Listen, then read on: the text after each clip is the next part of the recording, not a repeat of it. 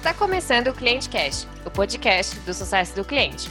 Eu sou a Robs, você é a apresentadora do programa de hoje, só que eu estou sempre muito bem acompanhada aqui de um dos outros integrantes do nosso time do podcast. E hoje quem está comigo é André Skaff. Fala pessoal, tudo bom? Hoje é de novo um belo dia, uma bela tarde, uma bela noite para entregarmos muito sucesso para os nossos clientes, não é mesmo? Com certeza. E a galera, espero que esteja aí se cuidando, passando o seu álcool em gel, lavando a sua mão com muita água e sabão e usando máscara sempre que necessário sair de casa. Todo cuidado é pouco, queremos o bem de todos vocês. Vamos dar os recados paroquiais, Skaff. Então, pessoal, primeiro de tudo, espero que vocês estejam ouvindo a gente de casa ou correndo em casa. Espero que vocês não estejam já arriscando muito na rua, isso é um recado paroquial importante. Lembrem que a gente tem o nosso LinkedIn, cada vez mais a gente posta coisas no LinkedIn, a gente também posta coisas no Instagram. Possíveis novidades e coisas também a gente coloca lá no Instagram ou no LinkedIn. Nossas dicas a gente também compartilha no Instagram, então as dicas do convidado, as dicas que a gente dá às vezes aqui durante os episódios também são compartilhadas no Instagram. E é uma forma de você mostrar o seu apoio ao ClienteCast, a gente saber que a gente está fazendo coisas certas ou coisas erradas. Também segue a gente no Spotify, é bem importante para você receber as notificações de quando tem um episódio novo ali dentro do Spotify. Então, Spotify, ou seja, a sua plataforma favorita de podcast, seja ela qual for, a Apple, existem várias.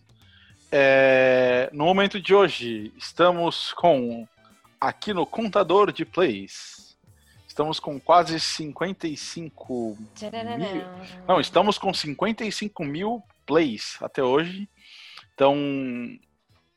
a gente sempre fala, mas é real, eu não achava que a gente ia demorar pelo menos uns 2-3 anos para chegar nisso.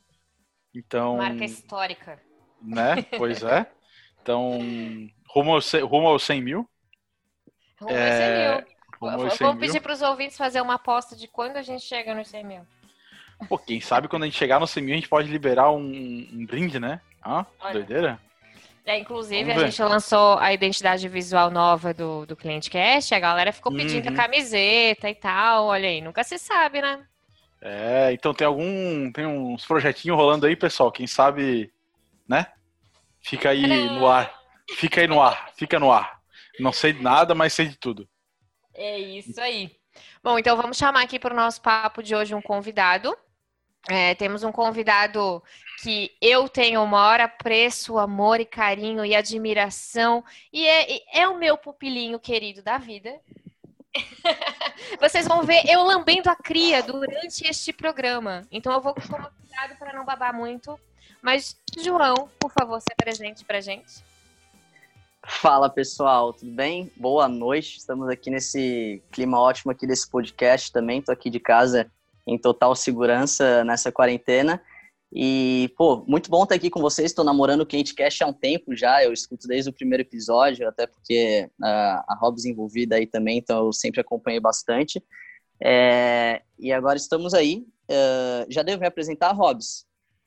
Por favor, faça isso. O que você faz? Onde você mora? O que você come? Onde estamos? Show de bola. Meu nome é João, sou manezinho do Estreito, moro do lado do Scarpelli. Mas vamos lá, como a Robs comentou, fui pupilo dela aí já. A minha escola em sucesso do cliente foi a Zigo Tecnologia, empresa aqui de Floripa, onde eu iniciei essa carreira de CS, primeiro porque eu achei o nome muito atraente, né? Esse Customer Success me chamou bastante atenção, mas eu sabia que eu gostava de lidar com gente. E pesquisando um pouco mais a fundo, eu vi que fazia sentido trabalhar com isso. Então, foi onde eu fui me desenvolvendo. Ajudei a estruturar a área lá da Zigo Tecnologia, que quando entrei tinha cerca de 8 pessoas e depois chegou a quase 30 pessoas. Então, ajudei bastante na parte de estruturação de processos e principalmente de treinamento do time para conseguir fazer essa escala de forma saudável. Dei um pulinho também pela área de vendas, onde eu aprendi ali algumas técnicas de treinamento que depois me serviram muito para conseguir trazer o conhecimento de volta para a área de CS. E aí eu voltei para a área de CS, de fato, como treinador, para ajudar o time não só a escalar, mas conseguir fazer com que, com o mesmo número de pessoas dentro do time, a gente tivesse uma eficiência ainda maior. Depois passei pela área de experiência do cliente, onde fui líder do time de suporte e também trabalhamos um pouco com a comunicação ali mais tech-touch, então fazendo a própria plataforma se comunicar com o nosso cliente, o próprio produto, falar com o cliente. E hoje eu estou na Geek Hunter como coordenador do time de Customer Success, assumindo aí um outro desafio, mas sempre perto de gente, né? Trabalhando com gente nas duas pontas, na liderança e no sucesso do cliente. Vamos entrar então aí no nosso papo. A gente vai falar muito sobre questão de time hoje, de treinamento, que é uma das habilidades que o João veio desenvolvendo aí. Nunca vi alguém se adaptar tão rápido com pessoas. Para você que já acompanha esse programa ou que me acompanha, sabe que, né, eu tenho as minhas limitações com seres humanos e o João não pegou isso de mim. Na verdade, ele me complementava na operação, por isso que ele tem toda essa minha admiração aí. Mas o que são times de CS, João? Legal. Os times de CS, aprendi bastante também, tá, Robs? A Robs, ela treinava de uma forma um pouco mais seca, assim, mas que fazia bastante sentido. Mostrava o caminho e vai lá, vai aprendendo e vai fazendo. Acabei tomando um pouco disso, acho que faz parte também. Os times de CS são os times dentro da operação da empresa que vão, de fato, pegar toda aquela cultura do sucesso do cliente que, como vocês trazem aqui muitas vezes, mas é sempre bom ressaltar, né? É uma cultura que tem que ser incorporada em toda a empresa, não só no time, mas o time de CS é o time que, de fato, vai trazer isso mais próximo ainda para o cliente, cuidando para que os resultados sejam alcançados através de uma estratégia traçada ali entre o cliente e o consultor, também vindo bem alinhado da parte de vendas, que é importante, e para garantir também que a experiência seja boa por parte do cliente também, né? Então, conseguir trazer e trabalhar muito bem a experiência do cliente e o resultado dele. E aí, os times de CS, eles acabam variando um pouco em questão de tamanho, em questão de funções que estão dentro dele, mas vai depender muito, e aí eu acho que durante o papo a gente pode até entrar um pouco mais a fundo, mas vai depender aí da maturidade de cada um desses times e da forma como é melhor para o cliente, de fato. E, cara, como é que a gente pode dividir essa hierarquia de trabalho, assim, dentro de um time? A hierarquia de trabalho, até falando um pouco sobre como que geralmente começam as áreas de sucesso do cliente, né, de Customer Success. Geralmente começa aquela área que tem uma liderança, tem os consultores, mas a consultoria ainda não está sendo aplicada. Ela começa todo mundo ali com a intenção de ser consultor e trabalhar mais o sucesso do cliente, mas está todo mundo ainda trabalhando de forma passiva, né? Está todo mundo ainda fazendo o que seria o suporte ao invés de conseguir trabalhar de forma proativa. Isso é normal no início, mas tem que ser bem trabalhado. E ele vai acontecendo conforme... Vou até dar uma dica aqui de como dar uma mudança, uma girada nisso de forma simples para conseguir estruturar o time que vai trabalhar de forma mais proativa, tá? Primeiro passo, pega todas as dúvidas que os clientes têm e tenta compilar isso e dividir isso em algumas calls que você faz com o cliente assim que ele entra ali como cliente da sua empresa, assim que ele está ali na parte de onboarding. Então, você vai evitar que fique depois só atendendo telefones em relação a dúvidas dos clientes e estrutura uma comunicação boa com o time de produto para que você consiga passar feedback para eles e eles irem sempre melhorando o produto também. Então, dessa estrutura inicial, dessa hierarquia, é um pouco mais simples de um líder e os consultores trabalhando de forma passiva, vai começar, então, o líder e os consultores a trabalharem de forma mais proativa e também, por consequência disso, conseguir gerar mais insights. Eu acho que um caminho natural, daí, quando os consultores conseguem trabalhar de forma mais proativa, aí sim, de fato, é você pegar e conseguir separar a consultoria que trabalha de forma proativa de um time que vai começar a receber mais as demandas, vai trabalhar de forma passiva, que vai ser o time que ele vai ser de suporte, né? Então, ele vai conseguir trabalhar melhor dessa forma e, assim, o time já vai ganhando uma complexidade um pouco melhor e mais fácil de trabalhar também. E daí tem uma coisa que eu aprendi a valorizar muito, que é a presença do CS Ops, que é a pessoa que vai estar ali dentro do time, olhando mais a fundo ainda para os dados e para os processos, as melhorias que podem ser feitas.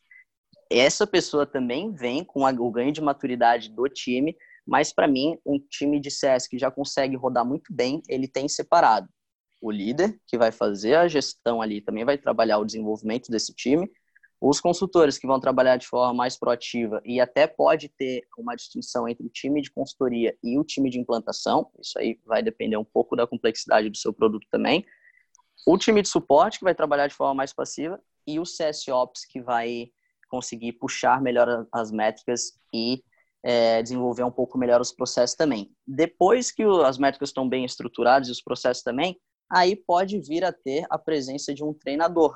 Por que eu estou falando pode vir a ter? Porque nem sempre vai ser necessário também. O treinador nem sempre ele é necessário, mas o mindset de treinamento e de desenvolvimento do time, ele vai ser necessário. E ele precisa estar sempre na cabeça do líder também. Mas aí a gente já tem uma hierarquia legal. Às vezes só uma pessoa que está mais tempo no time que acaba assumindo essa frente de treinar todo mundo que vem depois e não necessariamente um cargo hierárquico. Sim, sim, pode ser isso.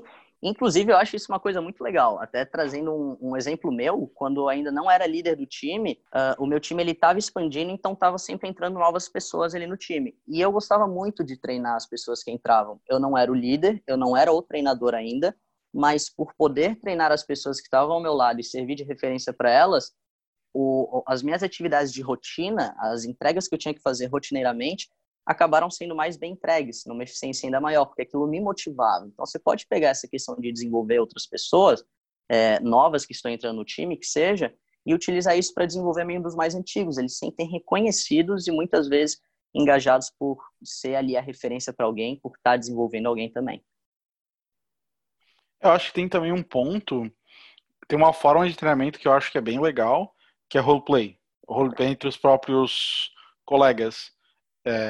E isso não precisa nem de um treinador, muitas vezes precisa de muito mais, ter alguns direcionamentos de como tu vai conduzir esse roleplay, talvez alguém um pouco mais experiente, pode ser um treinador até da área de vendas, não precisa ser às vezes da área de CS, especificamente falando de como conduzir um roleplay. E é uma forma de tu não precisar ter a figura do treinador se tu ainda não tá preparado ou se tu não tem alguém bom o suficiente ainda para fazer isso, né?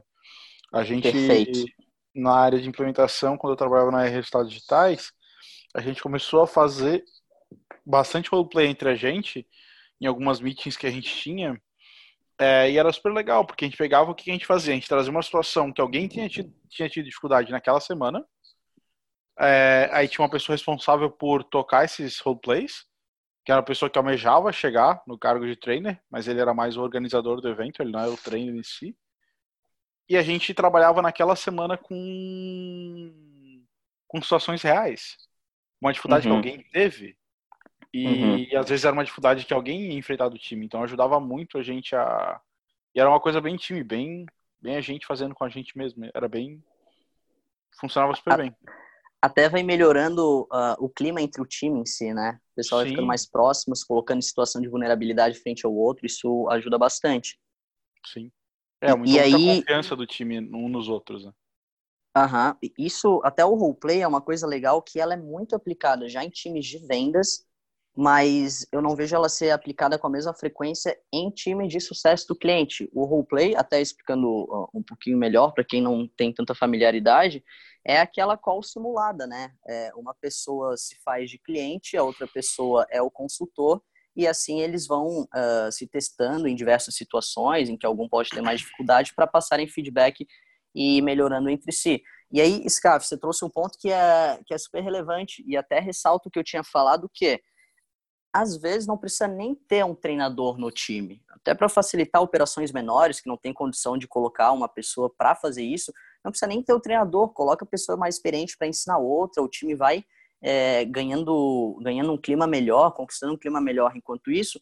Só que esse mindset do desenvolvimento tem que estar na cabeça do líder, porque... se o líder não conseguir enxergar que isso é importante para motivar e para melhorar a eficiência do time dele, o líder não vai ceder um espaço na agenda ali que a pessoa poderia, entre aspas, estar falando com o cliente, né, para estar falando com outra pessoa dentro da empresa. Mas, cara, isso aí vai melhorar a performance de todo mundo. Isso é uma coisa importante. Tem que estar no mindset da liderança sempre. E essa relação treinador-liderança, já que a gente estava falando de hierarquia ali, não dá um conflito em algum momento em quem o liderado deve o respeito hierárquico ali? Não sei, como é que funciona isso numa operação? Isso é bem interessante, Robs. É uma situação um pouco fácil de gerar um conflito no início, por isso... todo mundo tem que estar muito ciente do papel do treinador ali, inclusive ele mesmo, né? Eu acho que, para mim, o modelo ideal, o treinador, ele é também uma liderança. Ele não é o líder direto das pessoas, porque o líder direto vai ser ali o supervisor, ou o coordenador, ou o diretor, quando só tem o diretor e os consultores, mas ele também é uma liderança, porque ele vai mexer com... ele vai mexer com a motivação do time, ele vai mexer com o desenvolvimento do time, ele vai mexer com ganho de eficiência e, sem dúvida, ele vai ser uma referência também para o time. Então, é importante que o treinador e o líder, eles tenham um bom alinhamento. E também que o treinador, ele não saia simplesmente só treinando as pessoas nos pontos que de repente ele achar que é importante e tudo mais, mas que ele entenda quais são os pontos importantes de treinar as pessoas e alinhe isso com o líder também. No fim, o que a gente está olhando é um profissional que precisa ser desenvolvido. E desenvolvimento também é papel do líder. O líder também tem que estar olhando para isso. Então, o treinador e o líder, eles precisam se unir e saber que eles estão servindo a mesma pessoa, não que eles estão disputando ali para conseguir a atenção ou para dar as ordens para a mesma pessoa. Uma coisa que é interessante entender do treinador é que ele vai estar olhando para o desenvolvimento da pessoa e para o ganho de performance dela. Mas não é papel dele ficar cobrando a meta, por exemplo. A meta quem colocou foi o líder vai entender como que vão chegar naquela meta e vai acompanhar isso de forma mais próxima do liderado. O treinador ele vai estar ali em paralelo para ajudar nas formas como convir o liderado a chegar naquele resultado desejado. Então tem que ser muito bem alinhado entre os dois. E pensando, já que você citou a questão de performance, né?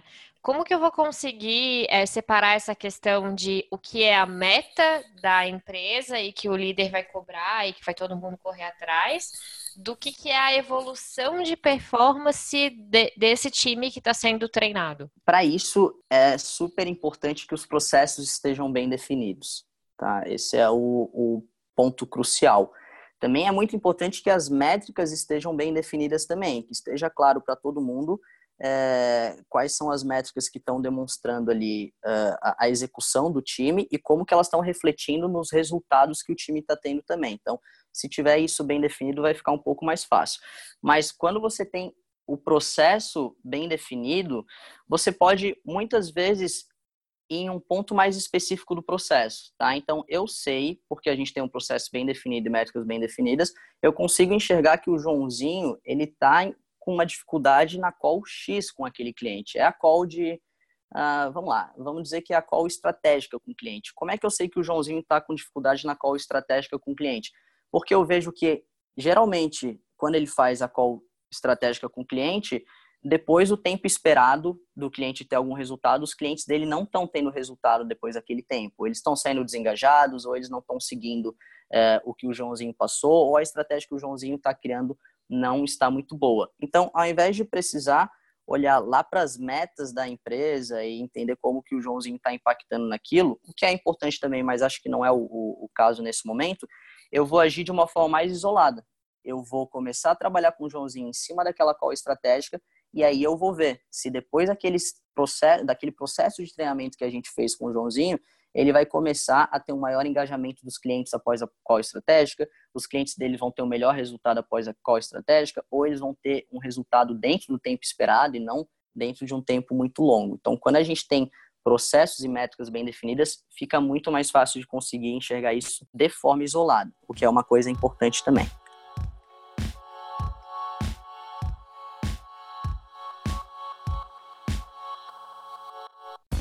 Cara, então, a gente estava falando sobre como medir performance e tudo mais, e muitas vezes quando a gente está medindo performance, a gente vai encontrando os gaps e os problemas. A partir daí, a gente tem diversas maneiras para a gente agir. Quando a gente está falando de treinamento, uma das maneiras é a gente treinar o nosso time melhor em alguma habilidade, que a gente está vendo que todo mundo tem problemas, ou até fazer um treinamento específico sobre uma call, que está todo mundo tendo dificuldade. E muitas vezes, se a área é um pouco maior, a gente vai fazer talvez um treinamento mais genérico para todo o time, e depois um treinamento mais específico dentro dos times. Como é que a gente pode fazer para replicar esse treinamento? Para garantir que esse treinamento, ele vai, depois que foi dado a primeira vez, ele vai ser replicado da maneira correta e alcançar os objetivos. É como se, vamos pensar como é que a gente dá uma escalabilidade para esse treinamento, né? Eu gosto muito de ver de separar essa parte de treinamentos para o time em duas formas diferentes. Um que eu chamo de treinamento em company, então eu pego a minha companhia ou eu pego o meu time de CS e dou treinamento para todo mundo em escala, né? Eu coloco a galera numa sala para alguém explicar para eles num formato de palestra, ou eu passo uma videoaula para todo mundo ao mesmo tempo, ou um material, mas eu atinjo todo o meu time. Esse é o in-company. E tem o outro ponto, que é a questão do treinamento individual, que é o exemplo que a gente estava dando e até como entra a parte do roleplay que a gente estava conversando antes, que é eu entender que o Joãozinho está com um problema na call X. Então, eu vou atuar isoladamente com o Joãozinho na call X e acompanhar ele mais de perto. Para a gente conseguir entender se um treinamento em company ele está dando resultado ou não, é bastante interessante também a gente saber que dificilmente só um treinamento de a gente colocar uma pessoa ali para falar com aquele time vai resolver todos os problemas, tá? Então, eu já vi muitas vezes a gente dar um treinamento em company porque estava com algum problema com o time, e aí depois que sai daquele treinamento, grande parte do time conseguiu já resolver aquele problema de primeira, já conseguiu melhorar naquela questão, mas sempre vai ter uma ou outra pessoa que vão repetir novamente aquele erro, ou as pessoas vão melhorar durante um primeiro momento, mas depois vai repetir o erro de novo. Então, mais importante ainda do que dar o treinamento em company, quando a gente faz esse treinamento em company, é a gente definir como é que vai ser o processo de acompanhamento dele também, já admitindo e já assumindo que esse erro ele não vai ser simplesmente resolvido com um único encontro, tá? Então, eu acho que esse é o ponto que a gente tem que tomar cuidado aqui. Ter a maturidade de saber que um único momento com todo o time, com alguém explicando alguma coisa para eles, não vai ser o solucionador aí de todos os problemas que esse time estava tendo até então. Vai melhorar bastante, mas vai abrir o ponto de discussão para aquele tema. Então, vai fazer com que as pessoas compreendam um pouco melhor, e depois desse momento de treinamento, você vai acompanhando de novo com o time, você vai tocando de novo nesse momento. Se o seu time de CS tem aí os dailies, né, os encontros diários, pega ali um dia depois que aconteceu aquele treinamento e toca de novo no assunto. Dali a uma semana, toca de novo no assunto. E assim você vai trabalhar de forma contínua para que aquele assunto ali ele seja sempre lembrado e ele acabe sendo solucionado aos pouquinhos, não só no primeiro encontro também. Acho que esse é o grande ponto importante para a gente trabalhar esses treinamentos em company. Tem um ponto que eu acho que, adicionando o que tu está falando, que eu acho que é muito importante, é que a gente fala muito de pedagogia, né? Mas pedagogia é para criança. Para adulto a gente trabalha com andragogia, que é o ensino dos adultos. Então, tem muitas pessoas que às vezes estudam práticas pedagógicas para ensinar adultos, porque treinamento nada mais é do que tu ensinar a fazer algo ou melhorar alguma coisa. Uhum. Então, a gente também pensar na abordagem desse treinamento de uma forma mais para adultos, mais andragógica, digamos assim, faz muito sentido.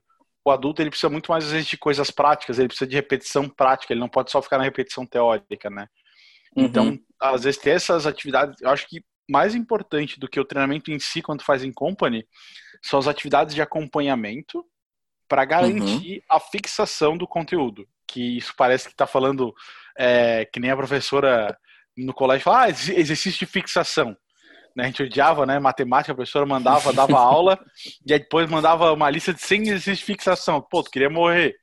Mas é exatamente isso o ponto. No fim, a gente tem o conteúdo que é passado no treinamento e depois tem que ter essa parte de fixação para garantir que o conteúdo está sendo fixado da maneira correta. Porque senão acontece uma coisa que tu disse. Cara, a pessoa faz certo nas primeiras 2 semanas, porque ela lembra. Depois, já explodiu o mundo, deu churn na cabeça da pessoa, ela brigou com o cliente, e meu Deus do céu, deu Deus e o mundo, ela já nem lembra direito quando vai fazer aquela call de novo, não faz mais essa call específica 2 semanas, e aí já esqueceu. Sim, então, sem dúvida. E isso até num outro quesito legal que às vezes a gente esquece, que é a própria cultura da empresa. Porque aí vem o time de people, de talentos, o RH, enfim, e dá um treinamento sobre cultura. Ah, beleza, aqui na empresa a gente tem a cultura do feedback. Vai lá e dá um treinamento sobre cultura. Só que no dia seguinte, cara, continuou tudo igual. Ninguém passou feedback, inclusive o líder não passou mais feedback, isso não aconteceu mais. Então, quando eu estava na área de vendas, que a gente começou a desenhar esse onboarding das pessoas novas que estavam entrando, a gente viu que um ponto importante sim era a cultura para a gente trazer. O que acontecia? A gente fazia um treinamento com esses treinandos sobre feedback e no dia seguinte a gente falava no daily sobre feedback. 2 dias depois a gente dava um feedback para cada um deles. Uma semana depois a gente fazia cada um dar feedback para os outros. e assim você vai entendendo, putz, isso aqui faz sentido, isso aqui eu vejo na prática, eu não vi só quando eu estava na salinha ouvindo sobre esse assunto. Então, o treinamento em company, ele abre espaço para discutir o tema e para começar a vê-lo no dia a dia. Mas se você não fizer o acompanhamento aí também, como o Skaff falou, as atividades de fixação, não acredite que o treinamento em company vai resolver tudo, vai ser a bala de prata, porque não vai ser. Eu preciso ressaltar 2 pontos nesse momento. Primeiro que, sem dúvida, o Skaff é uma das pessoas que eu tenho no meu ciclo que pode explicar andragogia, já que ele era professor de inglês, que eu acho que é a coisa mais difícil do mundo para aprender, gente, pelo amor de Deus. Eu aprendo a pronunciar a palavra hoje, amanhã eu não consigo mais. Óbvio, a gente vai fazer os exercícios de fixação, pode dar uma conversão. É, tá faltando isso aí, só o Duolingo não resolve. Meu Deus. E segundo ponto que eu preciso ressaltar é que não fui eu que falei de cultura nesse programa de novo. Eu fico muito feliz. Estamos há 20 dias sem a Robs falar de cultura. Quem tá falando são os convidados. Eu vou mudar aqui a plaquinha, pessoal. Me dá um minutinho aqui, peraí. Eu tô trocando aqui a plaquinha. Muito bem. Eu acho que falamos bons pontos aí sobre a responsabilidade da empresa em treinar as pessoas, talvez não só na parte técnica, mas também na parte cultural, na parte de relacionamento do time. Mas tem alguma... Me dê números, João. Me dê números. O que eu vou quantificar de um treinamento para saber a performance da galera? Para quantificar o treinamento... Eu acho que o que eu mais gosto para quantificar é o treinamento isolado, tá? Então, eu vou entender qual que é o problema para cada uma dessas pessoas ali, em qual momento da jornada que eles estão tendo problemas e encontrar depois quais foram os números que foram resolvidos ou melhorados em relação a isso. Mas quando eu for treinar essa pessoa, quando eu for trabalhar com ela, eu já tenho que saber muito bem o que eu vou quantificar, tá? Então, por isso, é muito interessante você ter uma jornada com as milestones bem definidas, né? Com o que você tem que alcançar de uso do seu cliente em cada um dos momentos. Porque daí eu vou trabalhando com uma taxa de conversão, na verdade. O que eu faço? De novo, vou trazer o exemplo do Joãozinho, tá? Eu sei que até 10 dias após a call estratégica, o cliente com quem o Joãozinho falou, ele tem que ter feito, vou trazer um exemplo aqui, um exemplo da Geek Hunter, tá? Ele tem que ter feito convites. A gente trabalha numa plataforma de recrutamento e seleção, os nossos clientes, empresas, fazem convites para os candidatos. Então, eu sei que até 10 dias depois dessa call, o esperado é que essa empresa com a qual o Joãozinho falou, ele tem que ter feito até 10 convites. Quando eu vou começar a dar esse treinamento para o Joãozinho, eu fui até ele para treiná-lo nisso, porque eu vi que só 20% das empresas com quem ele conversava estavam alcançando esse resultado depois de ele fazer essa call. O que eu vou quantificar, então, depois disso, é estipular com ele uma meta. Cara, ó, a gente... E essa meta aí, você pode fazer até com benchmark da própria equipe, você pode ver o quanto que a equipe consegue alcançar nessa conversão. Fala, ó, Joãozinho, hoje você está fazendo 20% dos clientes estão tendo esse resultado, então a gente precisa melhorar. Vamos fazer aí um roleplay, vamos fazer uma call simulada, ou vamos pegar suas calls com o cliente e vamos escutar, né? Então, vamos fazer aí, em vendas o pessoal chama bastante call review, vamos ouvir junto, encontrar os pontos de melhoria, vamos treinar e até em um mês a gente passando por esse processo, a gente espera que essa conversão de 20% tenha chegado a pelo menos 60%, porque aí a gente sabe que é um número perto do ótimo que a gente encontra dentro da nossa equipe. Então, esse aí é o número que eu acho mais interessante quando você vai querer quantificar um treinamento. Vai de pessoa em pessoa entendendo muito bem o que você está querendo melhorar ali na execução dela, ali no resultado dela também. E essa conversão, ela é uma boa forma de acompanhar essa melhoria também. Muito bom. Eu acho que aí também já dá uma dica prática, né? Já é a segunda que o João larga aí no meio da conversa. Mas, João, quero começar a fazer isso na minha operação. Eu não tenho um treinador oficial ainda, mas eu preciso replicar conhecimento dentro do meu time. Como que é uma boa prática disso? Uma dica simples é criar um ambiente de compartilhamento de conteúdo ou de materiais interessantes sobre CS com o time. Então, ali você já vai começar, falando de novo sobre cultura, você já vai começar a criar uma cultura de desenvolvimento no time e de compartilhamento de materiais interessantes. Então, quem conseguiu acompanhar um evento aí, a trilha de CS do TDC, ou quem encontrou um podcast bom, descobriu aí o ClienteCast, vai compartilhando entre o time para que o time comece a consumir esses conteúdos e crie também momentos dentro do horário de trabalho para que o time possa compartilhar isso, criar um momento no final da sexta-feira para que o time possa, se a sua meta bate na quinta, né, faz no final da sexta-feira que é um dia mais tranquilo, para que o time possa compartilhar alguma coisa que conheceu, estimula as pessoas do seu time para darem treinamentos entre si. E uma coisa que eu gosto bastante de falar também, o time que consegue bater uma meta semanal em 40 horas na semana, ele não vai deixar de bater, a pessoa não vai deixar de bater em 39 horas, só porque ela fez em 39 horas. Então, uma horinha ali na semana para se desenvolver, não só não vai fazer tanta diferença no batimento de meta, negativamente, como vai também trazer um sentimento de desenvolvimento na pessoa que vai estimular ela a trazer mais resultado no dia a dia, nas suas ações de rotina também. Então, acho que essa é a dica mais simples que eu posso dar, de criar um ambiente compartilhado ali entre o time, para que a cultura de desenvolvimento constante, ela seja criada e para que o líder possa mostrar para o time que aquilo ali faz parte também do dia a dia no trabalho, que crescer e se desenvolver também faz parte do que ele espera e o que ele incentiva nos seus liderados. É o famoso afiar o machado, né? Não dá para ficar famoso batendo na árvore com um machado sem fio. Exatamente. Bom, então vamos para as nossas dicas do episódio de hoje? Partiu! Partiu!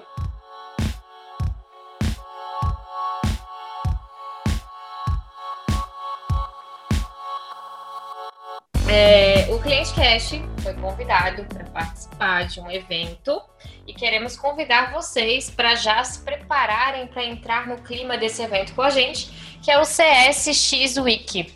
Ele é um evento que vai falar de Customer Success, que vai falar de Customer Experience. É o primeiro evento online desse porte. Se vocês verem o line-up de galera de fora do país, assim, tá incrível, incrível mesmo, os palestrantes de peso.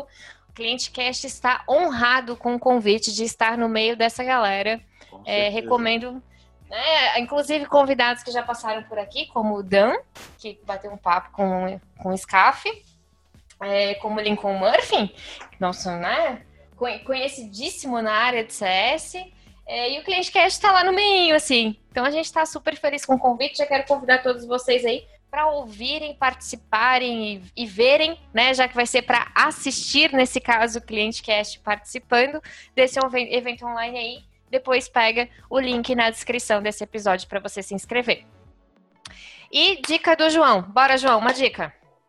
Show de bola. A minha dica vai ser um podcast também. Você pode encontrar ele no Spotify. É um podcast não sobre CS, mas um podcast sobre liderança que se chama Líder HD.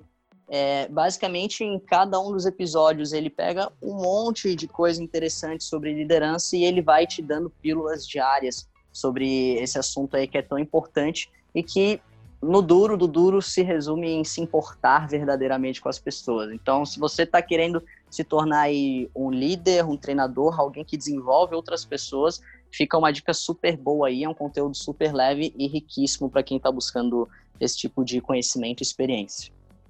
Boa! Sua dica, Skaff?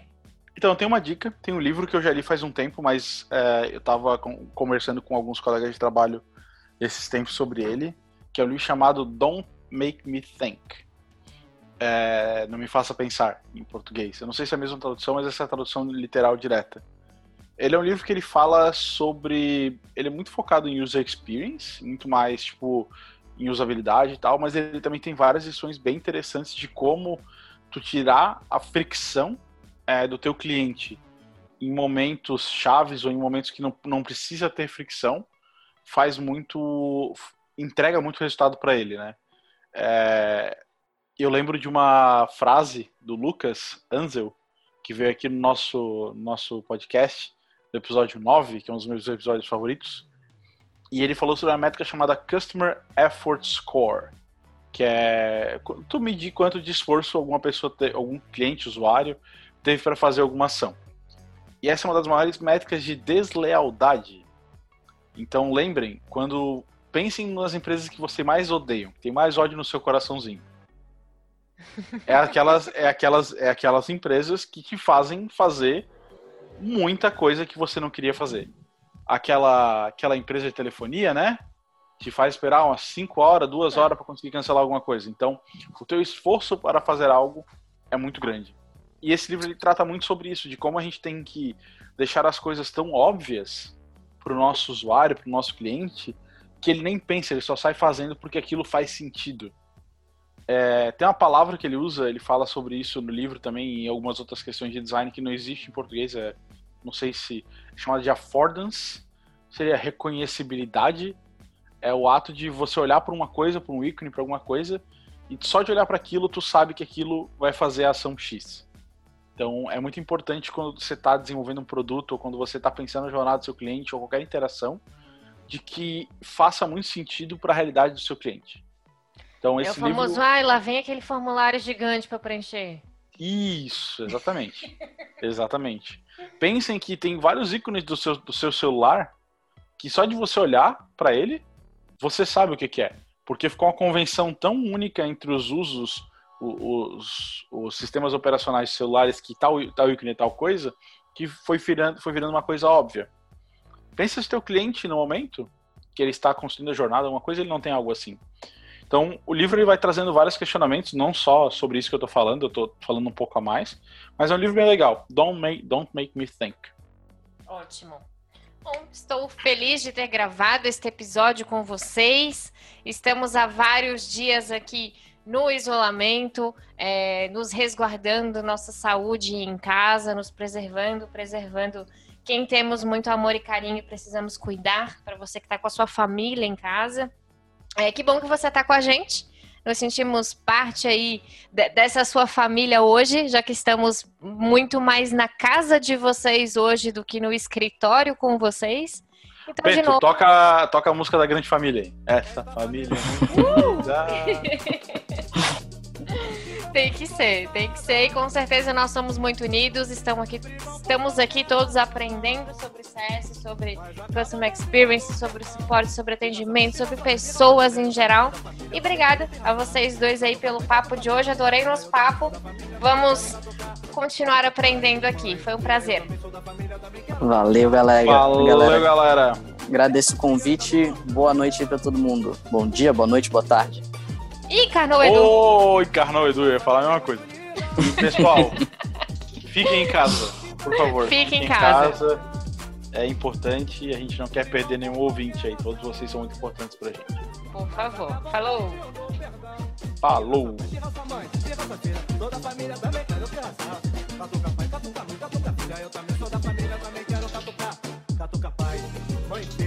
Toda família também.